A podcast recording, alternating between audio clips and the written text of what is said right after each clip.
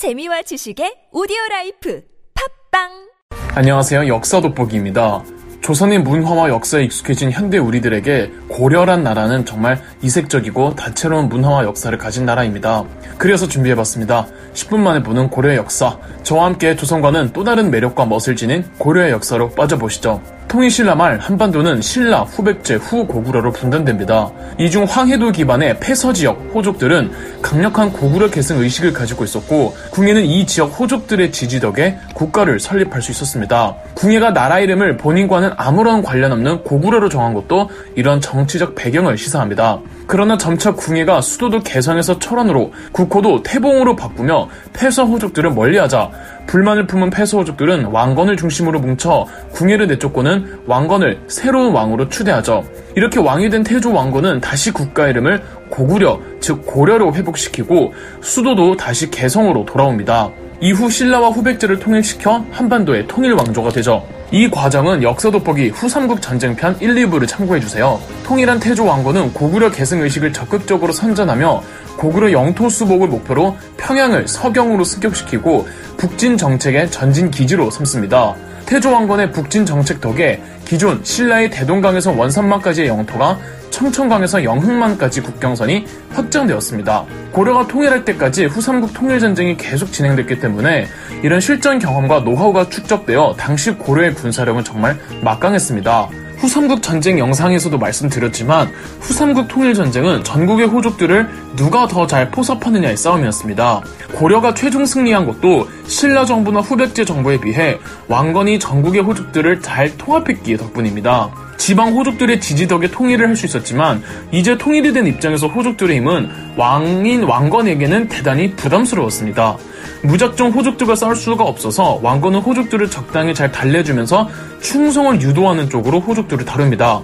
예컨대 그들의 근거 지역 내에서는 그들의 자유권을 확실하게 보장해주고 오늘날 우리가 쓰고 있는 본관 제도를 처음 실시했습니다. 성의 본관이 지명인 이유가 당시 지방 호족들의 힘을 반영한다고 보시면 됩니다. 왕건이 국가의 종교로 불교를 적극 진행시킨 것 또한 호족들의 종교를 밀어주기 위함이었습니다. 왕건도 호족 출신이기도 하고요. 무엇보다 왕건은 호족들의 충성심을 보장받기 위해서 유력 호족 집안의 여인들과 정락 결혼을 맺습니다. 왕비만 6명이었고 후궁들만 23명이었습니다. 이렇게 해서 호족들을 달랠 수는 있을지언정 태조 왕건 그 다음이 문제였습니다. 태조 왕건 사후 2대 왕이 된 건 왕건의 장남 해종이었는데 해종의 외가가 호족이 아니거나 호족이어도 아주 세력이 미미한 집안이었던 듯합니다. 아주 거대한 권세가 호족들 집안을 외가로 가지고 있는 다른 왕자들을 다 제쳐두고 장남이 다음 왕이 되어버린 거죠. 태조 왕건도 걱정이 됐는지 죽기 전에 신하 왕규와 박수리에게 해종을 부탁합니다. 왕규와 박수리가 해종의 정치적 지지자가 되어주는 거지만 그럼에도 해종은 여러 번 암살 시도를 당한 적이 있을 만큼 왕권이 미약했고 무슨 이유에서인지 알 수 없으나 왕규가 반란을 일으켜 이 과정에서 국왕 해종이 시해당합니다. 태조 왕건의 또 다른 왕자들이었던 왕효와 왕소 형제가 왕규의 난을 진압했으며 해종의 다른 정치적 지지자였던 박수리도 제거합니다. 왕효와 왕소 형제는 충주 지역의 대호족 외가를 가진 왕자들로 아마 본인들이 왕이 되기 위해 해종을 처리하고는 모든 책임을 왕규에게 전가한 것으로 보입니다. 왕유와 왕소 형제는 각각 3대왕 정종, 4대왕 광종으로 즉위합니다. 4대왕 광종은 본인도 대호족 출신이기에 다른 대호족 외가를 가진 왕족들이 여간 거슬리는 게 아니었겠죠. 그러고 호족들의 존재 자체가 이 왕권에 대단히 위협적이었습니다. 아버지 태조 왕건은 호족들을 달래는 쪽이었다면 이 광종은 철저하게 그들의 세력과 기반을 해체시키는 쪽으로 선택합니다. 광종은 노비 안건법을 시행해 호족들이 불법적으로 소유하던 노비들을 해방시키고 958년 한국 역사상 최초로 과거 제도를 실시합니다. 호족들은 집안 자체가 정치적 무기인데 이 과거 제도를 통해 시험을 치른 자들에게만 정치적 관직과 힘을 주겠다는 거잖아요. 호족들의 사치를 억제하기 위해 관복의 색깔을 등급별로 지정해서 그 외 옷은 또 못 입기도 합니다. 이러한 광종의 개혁에 당연히 많은 호족들이 반발했고 그런 호족들을 광종은 무자비하게 숙청하며 공포 정치가 단행됩니다. 호족이기만 하면 아무리 본인 측근들이어도 무자비하게 제거하고 이복 동생들은 물론 해종의 아들, 정종의 아들들까지도 전원 사형시켜 개국 당시 3,200명이었던 공신들 중 40여 명만 살아남았다고 합니다. 광종의 뒤를 이은 경종은 어릴 적 아버지 광종의 사륙에 공포심을 느끼고 있어서 즉위 후 사면령을 통해 호족들을 많이 풀어주었고 공격받았던 호족들의 개인적 복수를 허용해주는 복수법과 귀족들에게 토지를 하사하는 전시과를 통해 호족들을 달래주기도 합니다. 그럼에도 광종의 개혁을 통해 살아남은 권세 호족들은 극소수에 불과했죠. 6대왕 성종은 새로운 방식으로 기존 호족들의 힘을 해체시키는데 바로 문치주의 정책이었습니다. 성종은 과거 신라시대 육두품 집안 출신의 유학자들을 대거 등용해 국가의 행정 전반을 개혁해 나갑니다. 중앙정보 조직, 지방행정제도, 군사제도, 교육제도 등 다양한 국가의 기본 시스템이 비로소 갖추어 나가죠. 이런 문치주의 정책 과정에서 성종의 정치적 세력이었던 유학자들이 귀족 세력으로 굳혀져 갑니다. 이러니 호족 출신의 정치인들이 나설 자리가 없었죠. 문제는 고구려 계승 의식이 강하며 이 왕건과 함께 고려를 건국한 호족들이 이젠 예전만 못하고 성종이 육성한 보수적인 유학자들 정책 탓에 고려의 국방력이 다소 약해진다는 겁니다. 성종 때 거란족이 1차 침입을 해오는데 그렇게 큰 병력은 아니었단 말이죠. 이때 유학자들은 당장 항복하자고 주장했습니다.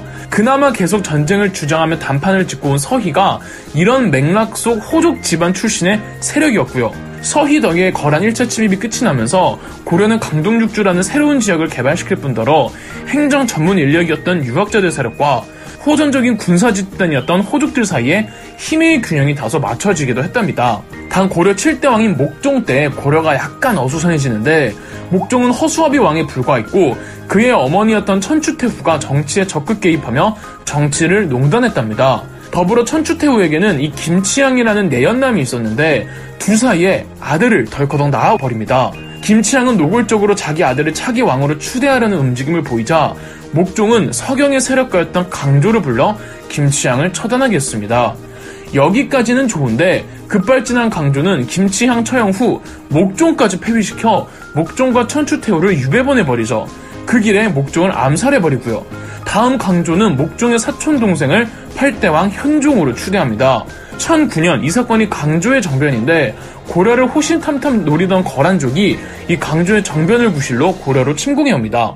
2차 때는 거란 황제가 직접 군대를 이끌고 내려오는데 강조가 죽고 고려의 30만 병력이 깡그리 사라지고 수도조차 함락되는 등 초유의 사태가 벌어집니다. 현종은 전라남도 나주까지 도망치는데 아직까지는 이 지방 호족들의 지방 분권적 경향이 매우 짙었습니다. 광종 때에 처리된 건 이 정치에 개입하는 호족들이 정리가 됐을 뿐 각 지방에서는 저마다의 세력지를 구축하는 현상은 계속 지속됐었습니다. 신라 말부터 각자의 지역에서만 영향력을 행사하던 지방 유지들과 호족들은 굳이 국왕 현종에게 잘해주고 충성하려고 하지 않았습니다. 이래서 현종의 나주 피난길은 고생의 연속이었죠. 다행히 2차는 이 양주 장군의 몸을 내던진 활약과 거란 군단의 보급 문제 때문에 넘기기는 합니다.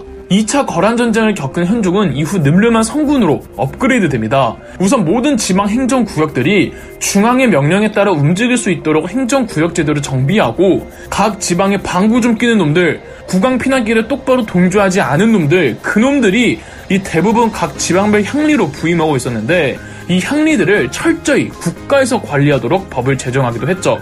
더불어 강감찬의 도움을 받아 고려의 군사력과 국방력을 최대치로 끌어올렸고 동북부 지역 동여진들의 침략이 잦아지자 강감찬을 보내 국경을 안정화시키기도 했습니다. 이런 상황 하에 1019년 거란족이 3차 침입을 해오니 강감찬에게 버기 좋게 털립니다. 바로 귀주대첩이죠. 3차 때도 거란족이 고려 수도까지 내려오는데 어, 이번엔 현종은 두 번의 피난은 없다며 직접 전쟁을 지휘하기도 했답니다. 거란의 3차 침입까지 막아낸 이후 강감천과 현종 콤비는 국방 문제에 대해서 늘 경계를 소홀히 하지 않았고 또 여러 전쟁으로 피폐해졌을 백성들을 위해 여러 가지 사회 복지 정책에도 힘을 썼답니다.